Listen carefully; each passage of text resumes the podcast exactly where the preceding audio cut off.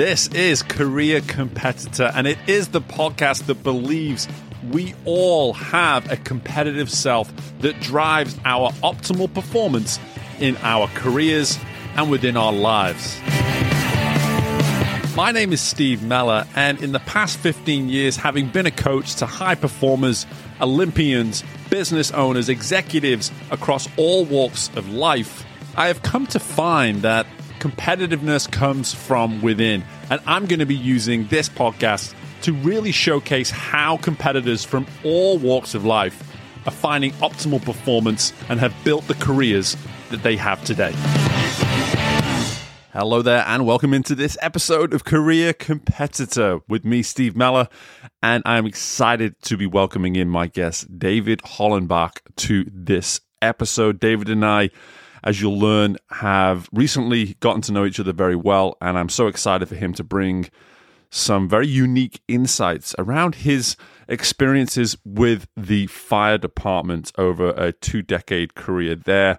But we're going to give him the introduction he certainly deserves here in a moment. But here's three things to be listening out for within our conversation. Firstly, how a strong enough why will prevent you from being deterred by the resistance of others. Secondly, we'll dive into why an outdated or unhealthy belief system is an opportunity to act and make significant change. Finally, we're going to cover the importance of preparing to lead before you're expected to do so. So, those things and more with my guest, David Hollenbach, within this episode. And I'm really excited to bring this somewhat unique conversation around a very specific area on this episode. So, without any further delay, let's bring in David and let's have a great time on this episode of Career Competitor. And I hope you all enjoy.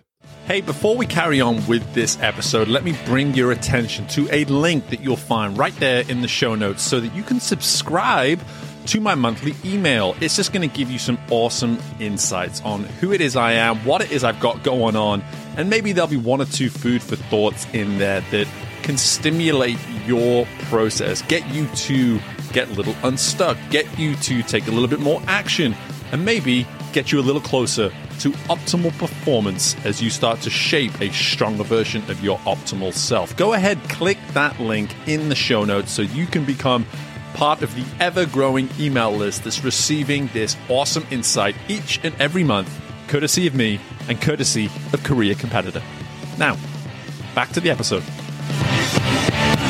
Okay, our career competitor today is a veteran of the United States Navy, retired chief of special operations in the fire service, and today runs his own consultancy for leadership and culture. Throughout his highly decorated time serving both his country and community, our guest directly impacted true and meaningful change in how leadership and culture are created within the fire service. Having been the creator of his department's first ever leadership program and writing papers on the importance of diverse culture pertaining specifically to women in the fire service, it's fair to say our guest advocates for both inward and outward growth when it comes to serving yourself and those around you. A professional speaker, podcast host, dad, husband, and resident of my wife's favorite city in the world, Orlando, Florida. I'm delighted to be welcoming in my friend and fellow advocate for personal growth, Mr. David Hollenbach. David, how you going, brother? Ah, oh, man, great day in the neighborhood.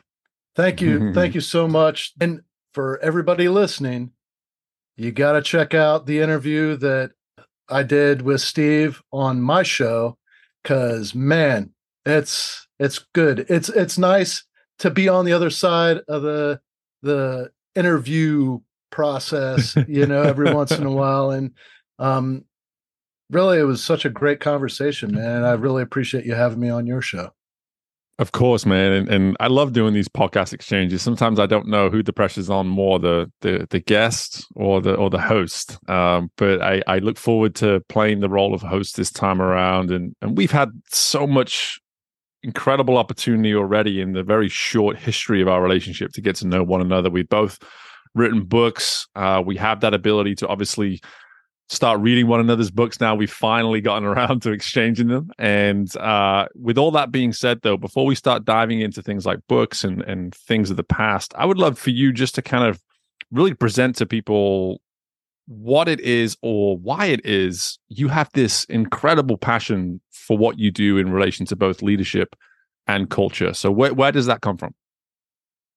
Well, I everything goes back to my daughter. I have a 17 hmm. year old daughter, and you know, really everything that I do is to make the world a better place for her, make uh, life easier for her, um, and just you know, I, I adore her. She's an amazing young woman, and uh, it occurred to me when well, was shortly after she was born, I had this realization that one day uh, she was wearing a little plastic fire helmet. You know, it was at the fire station. My my wife at the time, um, Isabella's mother, brought Isabella to the fire station to uh, say hi to Daddy, and you know, I had her up on the fire truck, and she had a little fire helmet on, and I was thinking to myself, this is how I started when I was that age, you know, when mm. my dad was a firefighter, getting put up on the on the truck and sliding down the fire pole at the station. it was um it was like I was born into it and it was just I was destined to be in the fire service, you know. And so I started thinking like I don't know that I want my daughter to go into the fire service. It's hmm. not a place that is, you know, very welcoming for women. Mm-hmm. Um, I I try and instill in my daughter that she's second to no one. You know, mm. there's there's plenty of men out there that have archaic views, and women as as well. That mm-hmm. men somehow are better at stuff than women and it's really um, when it comes to abilities it's the individual uh, gender isn't the determining factor um, yeah unless it's something like childbirth you know they've got us beat on that one no doubt yeah, yeah. but but uh, well i was just going to say like before you go any further i i've asked questions similar to this so many times on this show around why you do what you do or where did it originate, etc. Rarely, if ever, have I gotten an answer like this. And it, it's one of the reasons why you and I hit it off the moment we met is that there's not only a deeper reason to why you do what you do, but it's such a authentically personal reason that only you can do what you do the way you do what you do. And that that is so key within the work that you're doing with culture and leadership. There are hundreds upon thousands now the world over of people offering services that you and I offer in our respective worlds. However, the unique ability of those services sometimes is a little saturated. It it really isn't that unique. And then you stumble into someone who's doing what they're doing for the reasons that you are and suddenly now you go wait a second i'm going to learn you're telling me that i can learn leadership and or culture from someone whose why goes back 18 17 18 years when they weren't even doing what it is they're doing now it's kind of what i'm hearing from you and that's man that's powerful like that is such a powerful reason to be doing what you're doing well you know what, what's interesting and it, all along the way, um, I've had people trying to steer me away from my hmm. views, mm. um, telling me that I was wrong, you know, and I and I've done a considerable a considerable amount of research on this this piece of women in the fire service. And you know, when you talk about organizations where you know all the leadership is white males and you know women might have a management position but that's about as high as they're going to go because of the culture of the organization well even the military that is pretty male centric, you know. Um, most of the leadership is is men, uh, and it, it, seems like a masculine field to go into. You know, if you're going to be mm. a career military, it just there's that. Uh, I don't know if it was how I was brought up, uh, how and everybody was brought up back in the 70s. You know, is there's a place for men and a place for women, and you know there might be some place in between where you you find common ground but there there was the the fire department police department and the military were predominantly male centric. It's a male dominated field right? Well unfortunately the fire service is on the extreme end. Way way worse than the military or law enforcement construction. When you think of iron workers there's more women in iron working than there is in the fire service you know uh, per capita right? So i i did some digging because i, I thought it was kind of weird and i was just curious you know what is the percentage of women in the fire service in the United States. And the 2010 census, it, showed there was about 3.7% of oh the gosh. fire department workforce was female. Hmm. Um, then, you know, 2020 came along and a, a new census, and you figure, you know, the, the fire service is well aware of the need for more women, yet the improvement was up to 4.7%. Got a whole percent. Now, when you compare that to like fields uh, of employment, you know, where it's still male dominated occupation, whether it's law enforcement, military, ironworking, the on the low end, it was 17% uh, of the work. And this is 2010. Now you fast forward to uh, 2020, and it was like 19, 20%, might have been 22% of those other fields that were women. So there's a big discrepancy where the fire service is 3.7, 4.7%, just way beyond, way behind the times. And early on in my career, the explanations that were given, and it was just like a common belief that, well, women just don't want to do that kind of work, you know, mm-hmm. or well, women aren't really cut out for it. You know, they they don't have the upper body strength for it. The physiology isn't there, and you know, there was all these bogus reasons provided. Mm-hmm. So I, you know, I wrote about it. I wrote an article for Fire Engineering Magazine. I did the research and all of that is, is baloney it's mm-hmm. it is the culture is what is excluding women from the fire service and you know yeah the the fire departments are hiring more and more women but they're not staying mm-hmm. They're they're leaving because the culture hasn't changed. Right. They're not welcome. So it's not blatant. And in most fire departments it's not blatant you know because there's laws and lawsuits. So it's really kind of under the radar that would catch your eye but it's there where mm-hmm. they're not treated the same. They're not offered the same mentoring they're not developed the same professionally and one thing that occurred to me and this is something that i put in the article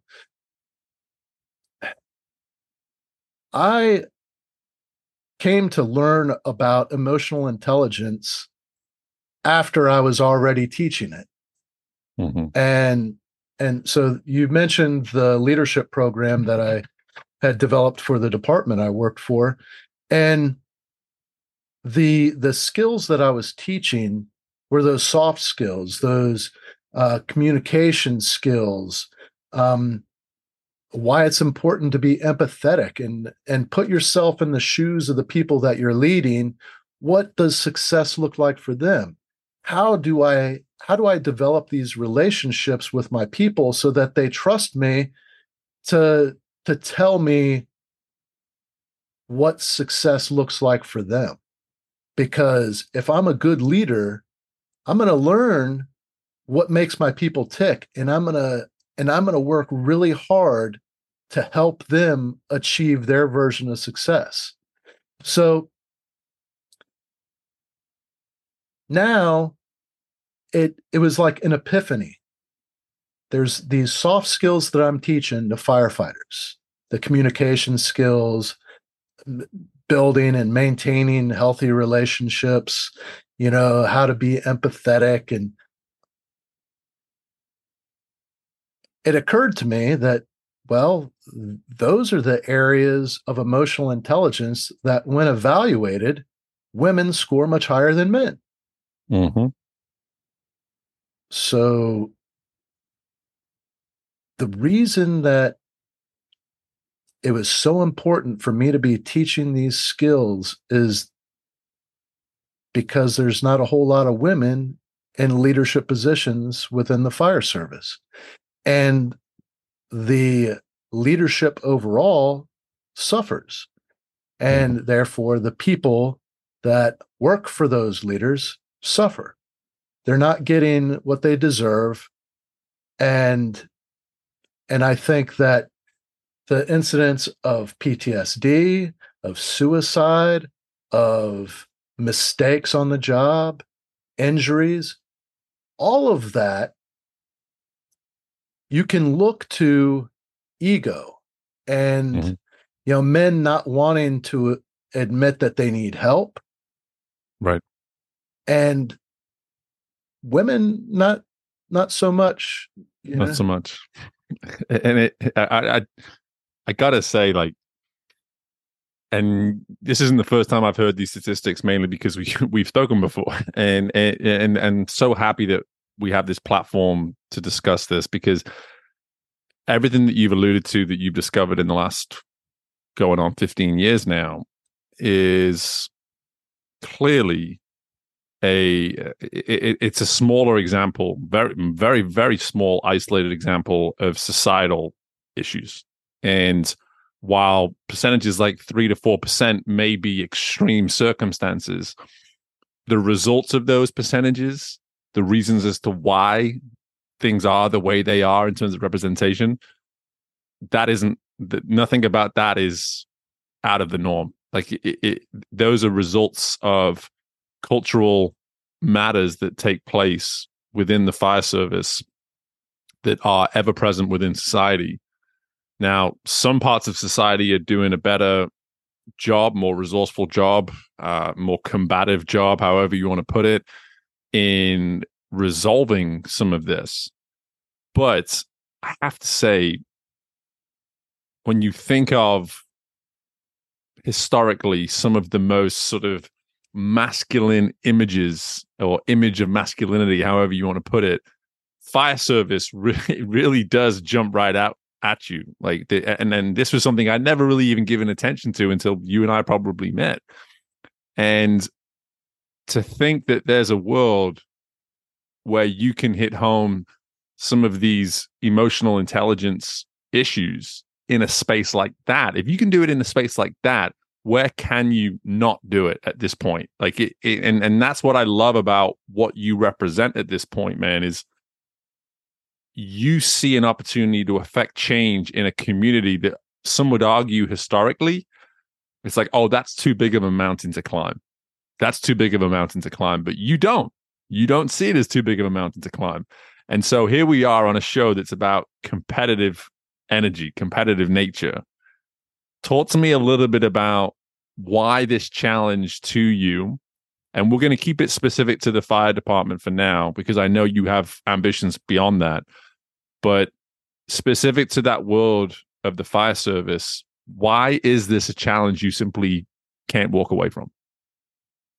I've seen how the exclusive culture of the fire service impacts women, good women, in a negative way. And in doing so, it has impacted men in a negative way as well. But it's very personal to me. You know, I I've had some very dear friends of mine that are women that left the fire service with a really bad taste in their mouth, whether it was sexual assault, uh, sexual battery, um, just harassment that you know there's no place for it in a professional environment. And the fact that it, it, still goes on maybe not to the degree that it once did but it still goes on. And and maybe it's more subtle now that it's it's easier to slide under the radar but it still affects the men and women that that serve our communities. And i don't i don't even i, I think i lost track of the question. Uh, was i answering well, no no no well no you you are because you, you are and I, i'm guilty of the same thing trust me we're both very introspective individuals it's just like wait there was a question that got me going in this direction and somewhere along the way that question just vanished um, but this notion of you being willing to take on the challenge and in this and saying like hey this mountain is so great a climb and yet it doesn't put you off and something i'm hearing and i wrote this down because i like to just create quotes in the moment when they kind of come to me. But this is very much coming from your essence and what you're about is i'm listening to you and i'm thinking the depth of the why influences the extent of the challenge that you're willing to take on.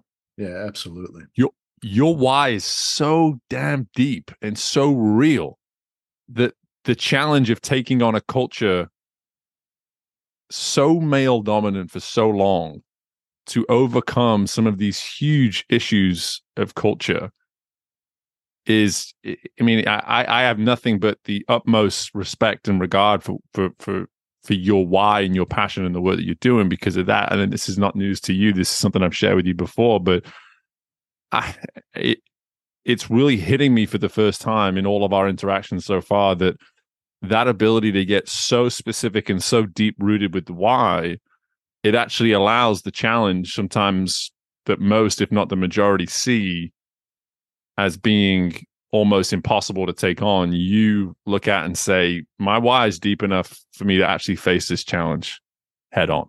Yeah. Yeah and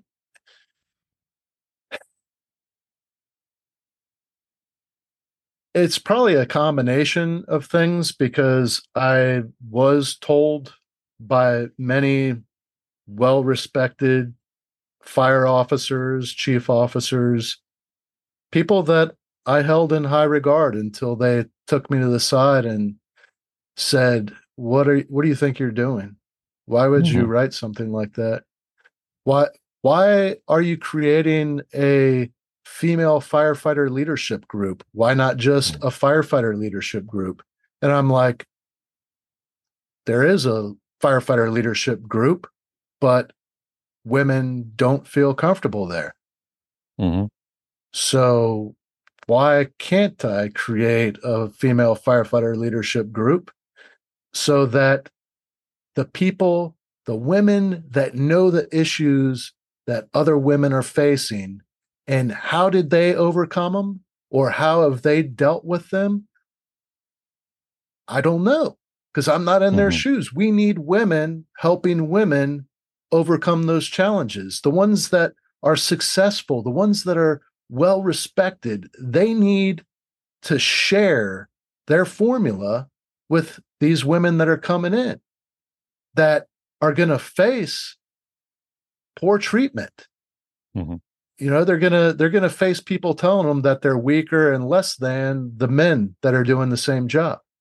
And i mean i've been on fire scenes where the person in charge was a woman. Not only were the firefighters but also the civilians the citizens that were on that scene could see that it was a woman that was in charge but they would go to a man mm-hmm. rather than the woman that was in charge. And, you know, and at the time I did have rank on that woman, but she was doing a great job. There was no reason for me to take over or even impede on her progress. I just stood back and was like, yeah, get it, you know? and then somebody came to me like, "Hey, chief, what do we what do we uh, like you need to talk to the incident commander." Mm-hmm. You know? And they're like, "Yeah, well, you know, no. No. you got to go talk to her. She's it's the one that sim- it's plan. that simple. It's that simple. Yeah. And so man, yeah. So the there's the piece with my daughter. There's the piece with several of my friends that you know were treated poorly because of their gender. Uh, and the piece of men that I thought were better men than they are, hmm. telling me that I can't, I shouldn't, I'm going to ruin my career, I look like a fool, all these things where it just made me see the real them. Mm-hmm. And it fueled that fire inside me even more where like don't tell me i can't do something because i'm going to prove you wrong and it has been an uphill battle there's not a lot of people that agree with me publicly yeah mm-hmm.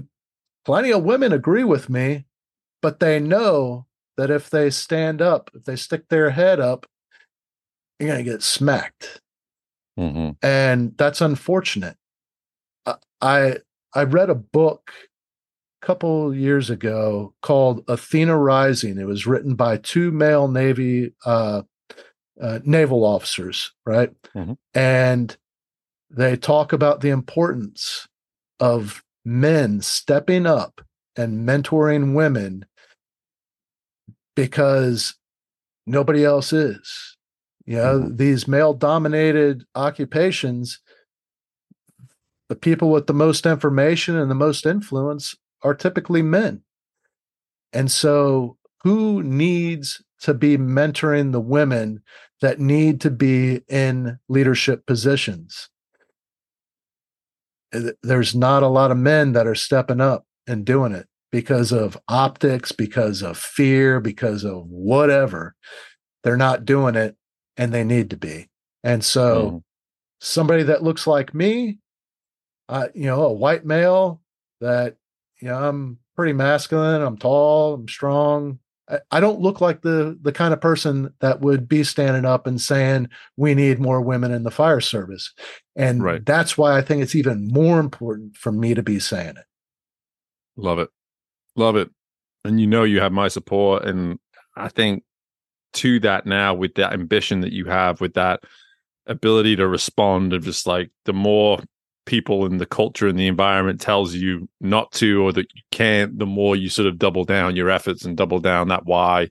And looking a little further outside of that environment now and thinking more about just simply you and your business and, and what you're fueled to go and do with the work that you do. I'm just curious, like, where are you seeing the reason to be optimistic in terms of the grander scheme? Because as we both alluded to, that, that there are other environments, there are other parts of this world that are really embracing so much of what it is you're preaching within this more, uh, you know, specific environment that is the fire service. So, where do you have cause for optimism right now with the work that you're doing from a competitive sense? Because it can't just be all uphill. There has to be some wins. There has to be some whatever it is measures of success. So I'm just curious, just from your perspective, where's the reason for optimism right now? Well, the the fire service has come a long way. Um, mm-hmm. it, it used to be, for the longest time, there was only one female firefighter on record within the United States. is ridiculous, and it went back to the 1800s. I think it was San Francisco had the first female firefighter. Um, the first female fire firefighter uh, and FDNY was in the 80s, or it might have been the late 70s, but I, am pretty sure it was the the early 80s. Um, and she promoted, she went into special operations, very, very masculine. I, I don't know that there's too many women in special operations within FDNY, which is like the largest fire department in the United States. Um, mm-hmm. You know, and and I think that a lot of fire departments measure themselves against FDNY because you know they're so well known. Mm-hmm. Um, mm-hmm.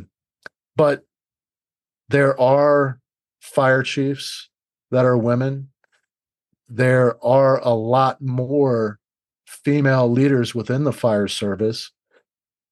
To me, it's negligible, but the fact that there is some means that we're going in the right direction. And mm-hmm. if I can add fuel to that, mm-hmm. then hey, if not me, then who? Right? Right. Right. Absolutely. I'm curious, man. Just give us give us some insight on on how you're doing that. Like, what what what does some of your work look like in regards to working in leadership, working in uh, culture? Uh, what are what are maybe one or two of your tried and tested methods that you see a lot of impact from? Well, there's a, a leadership program, you know, that it's easily adapted to whatever organization that you're in.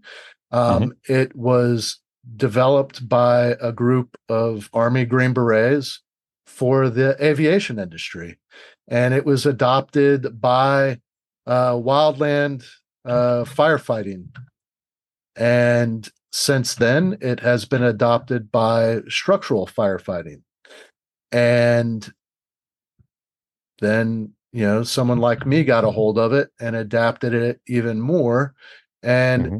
it, it makes it to where you attack all these different areas of leadership and and you provide a lot of information in easily digestible forms so that you know early on when just for an example i i wanted it was very important for me to have the leadership program implemented so that when new firefighters are coming into the department they're immediately being introduced to leadership concepts, uh, how important it is to develop as a leader. And it's a journey, you know, that if they're not aware of what it takes to be a leader when they come into the job, I want them to know before they get out into the mm. field because the public is going to look at them as a leader. They're going to listen to what they say, they're going to follow them so they better be good at what they're doing and and so every bit of it, it was it was i think it was towards the the latter part the probably the second half of the time i spent teaching leadership uh, while i was still employed with the fire service it was towards the the second half of that period of time that i really started incorporating uh, my views on gender within the fire service. And again, it wasn't all that popular. But when you present facts, when you present the research, you can't dispute it. You might not like it, but if it's the facts, the facts are the facts. It's not opinion, it's reality. So and and you can pose questions to to the students you know uh, offer different scenarios like if you had uh, a female leader that knows how important it is to uh, know about you know your personality know what makes you tick it's important for you to know your people so that you know when something's off Hmm. because in the field of, of firefighting, you see horrific things and there's no preparation. You know, you might go a week without seeing blood. Yeah, you might just go simple wrecks, maybe, you know, chest pain or something like that. That could be a period of time where nothing really horrific happens in the area that you're working. But then it happens and it can it can shock you to the core some of the mm-hmm. stuff that I've seen is going to haunt me to the day I die. Mm-hmm. I struggled with PTSD. You know, I still mm-hmm. struggle with it. It's not I've I've been doing the work and I feel like I've come a long way, but there's a lot of my peers that it's a common belief that you're weak if you seek help. Mm-hmm. And it's a very machismo viewpoint. And yet another reason why we need more women to to tame that because if you don't get help you're going to become a statistic and yeah, i've got plenty of examples of firefighters that uh, I've worked with throughout the years that have ended things uh, way too soon. You know, just right. Um, and and so that's that's the point. There's so much that we can learn from women, and there's so much that women can learn from us men. It has to be a symbiotic relationship. You know, not like well you do things more like a man to be successful. And I think that that is a common belief within the fire service that if a woman's going to succeed, she needs to be more manlike. And yeah. then if they take that road, they're never respected because mm-hmm. it's fake. Mm-hmm. They're trying to be something that they're not. And what they need to do is embrace their feminine their femininity embrace who they are as a woman because that's where their power lies mm-hmm. and uh, so I'll get off my soapbox. I don't know if I answered the question again. you definitely did. You definitely did. And man, I just like giving you the space to to hop on that soapbox because it's good. It's important. I got a four and a half year old daughter myself, and it's like this is the world I wanted to live in. These are the kind of men that I want her to be around. And hopefully, one day when she meets Mr. Right or when she gets hired by a male or whatever it is, that they're going to share these very same ideals that you share and that I share. And, you know, something while you were speaking through the, the answer there, this notion of why you prepare for leadership before you're expected to lead. You know, I, I'm hearing that so much in what you're saying here is that if folks start to see the role that they can play as one of leadership, no matter how long they've been doing the job or how long they've been with the company or, or whatever they feel their title, wherever their title falls within the org chart, whatever it might be, there's an opportunity to always be leading. And you made it so clear there, something as simple as simply how you show up at the site of an accident, at the site of a, a call as a firefighter, knowing that eyes are on you at all time. It could be your first day, it could be your thousandth day. It doesn't matter. Part of being seen and being perceived a certain way falls under leadership. And I, I love that you've got this approach in your offerings that gets into the weeds with that right away because that's going to be an ever present need in all walks of life. And the one thing I want to do is I look at time and think, okay, we're going to land the plane of this interview here in the next few minutes is one, I didn't mention it in the intro, but I imme- I immediately mentioned it in terms of the book swap. Is the book that you wrote fireproof? And I want you to just have a, a minute here just to sort of tell everybody why it's such an important book to read. Because one thing I'll, I'll just say this: I'm about 30 pages into it right now. I look forward to finishing the other 120 or so uh, in the ne- in the coming weeks. But it speaks to so much that you represent in this interview. It, it, it, speaks to empathy, it speaks to transparency, vulnerability, emotional intelligence.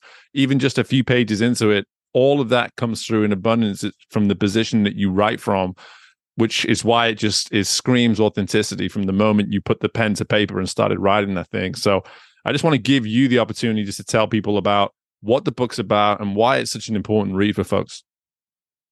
Well, first, let me say that I've got you beat because I'm about 48 pages into your book. And man, your book is awesome, dude. Like, thank you. I, I'm highlighting, like, I never highlight books unless I'm studying for something, you know? And uh, there's just so many great nuggets in there. I'm like, oh, I got to, I need to talk about this. I need, you know. It's not about me. It's about you. Answer the question. It's not about me. so okay, to my book, I again, this is uh this is going to be a long answer. Um in 2010, my younger brother passed away, and it was devastating.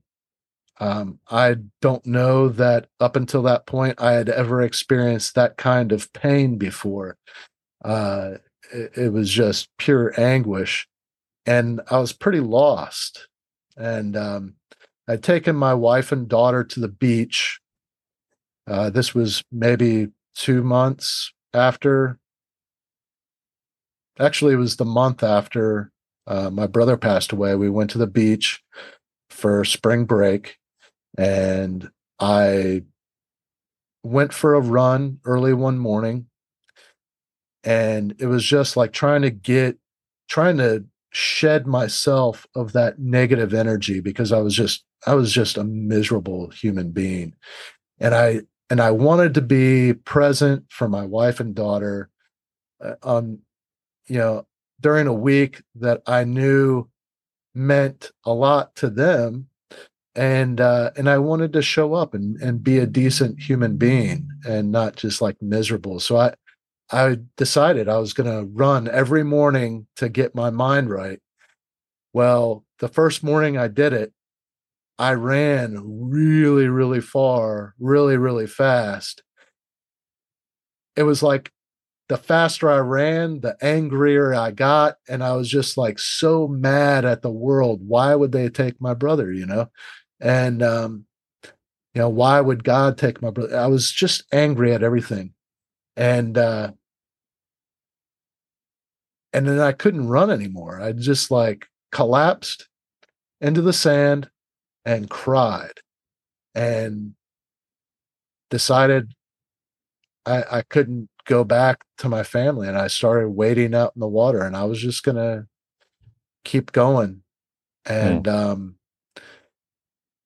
and I made it out a long ways and I was still touching the bottom. I'm like, I don't I'm too tired for this crap. And I went back in. and uh and I just sat there and I I thought like, man, you know, I I've got to do I, I've got to leave my mark on this world. I need to be somebody that my daughter can look up to. I need to be present for my daughter. My my brother had a son or has a son, had a son. Uh, when when my brother passed, Aiden was uh, a year and a half old. Um, actually, he was uh, like two months shy of his second birthday. And I thought to myself, you know, I, I want to do something important.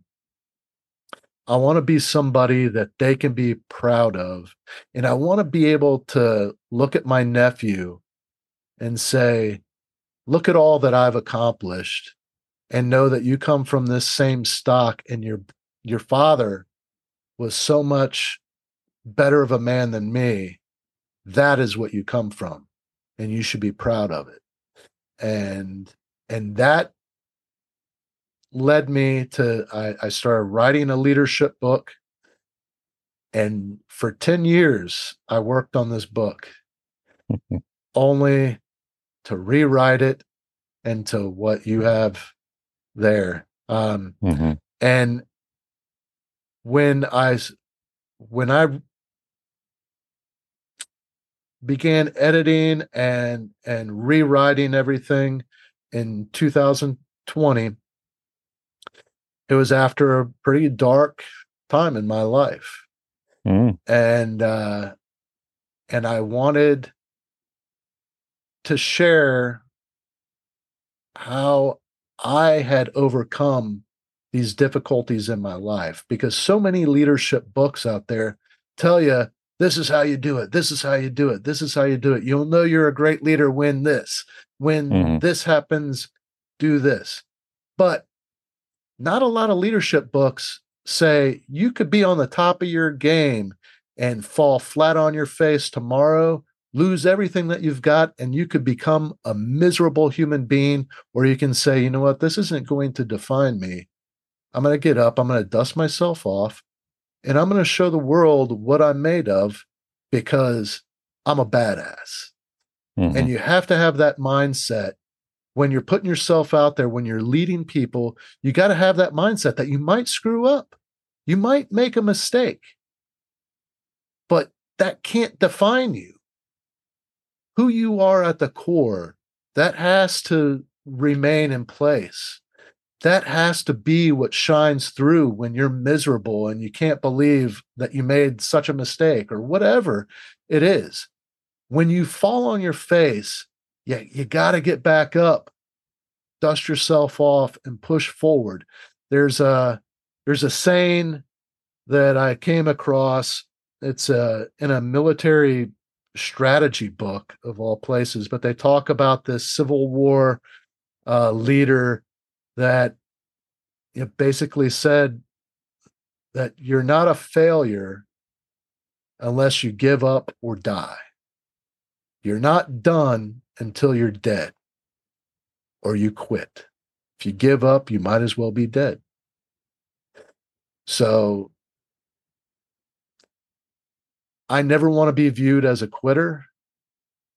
I want to be somebody that is authentic and is not afraid to share their mistakes because the best lessons that I've learned are from the mistakes that I've made.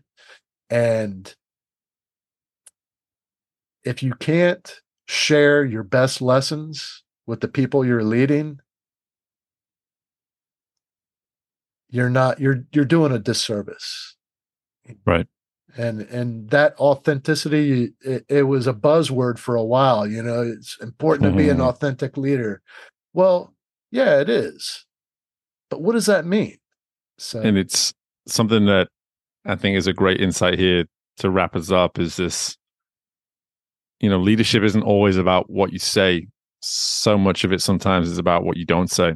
And as leaders, if we feel a reluctance to speak on something that we know can be of impact, that's the disservice that you're talking about. You know, if there's a lesson to be learned, and it just means you having to be a little bit vulnerable by putting yourself in a position where you're the example of making the mistake, but you choose not to divulge that information, that's a disservice to everybody. That's an opportunity for everybody to learn from your mistake. And the only thing preventing you from doing that is yourself. And uh, it's a key insight, man. It's a powerful insight so many powerful insights throughout this talk. You know, we can talk forever, and we probably will keep this conversation going long after we press stop and pick up the phone again and do it again in the near future. But, brother, before I let you go, where do people need to go to find out anything and everything they need to learn about your good self? HollenbachLeadership.com. Hollenbach is my last name, H O L L E N B as in boy, ACH, leadership.com. Everything is there, all the links to my social media, uh, how to get in touch with me. Um, there's even a page uh, of resources, uh, mental health resources. People, if uh, anybody listening is struggling or knows somebody that's struggling with PTSD, whether it's military, public safety, or just uh, there's so much to know about PTSD, and I've got some resources on my website that can help educate family members or even somebody that's struggling with it. Um, you know, it it's not weakness to seek help. I think it takes a great deal of strength uh, when you come from the military or public safety um, pretty macho career fields. Um, I, I, think it takes a great deal of strength to stand up and say that you do need help uh, in mm-hmm. environments like that. So absolutely, and I echo that. People know I've, I've spoken about my my history with uh, with depression and and and just working through my stuff over the last seven years through this podcast. It's been a wonderful outlet for that. It's a wonderful way to showcase the importance of asking for help. And so I love that you have such a direct uh, resource for something like that uh, as a part of your offerings. So, brother, appreciate you. Thank you so much for the candid insights, for the transparency, the vulnerability, just the generosity of all all that you brought to the last 40 minutes or so. Best of luck with everything in your world, dude. And we'll talk soon, okay? All right. Cool, man. Thank you. Thanks again for listening to this episode of Career Competitor. And before you leave, be sure to take advantage of your free one time discovery call with me to see how I can be of service to you as a coach or potentially even your team. Depending on what it is you're looking for at this point within your career, I want to be able to serve you with 30 minutes of my time to see how I can be of use to you and help you on your path of continued growth towards your optimal self in order to find optimal performance. Be sure to reach out to me, steve at careercompetitor.com, or just head to the website careercompetitor.com. I look forward to connecting with you soon, and bye for now.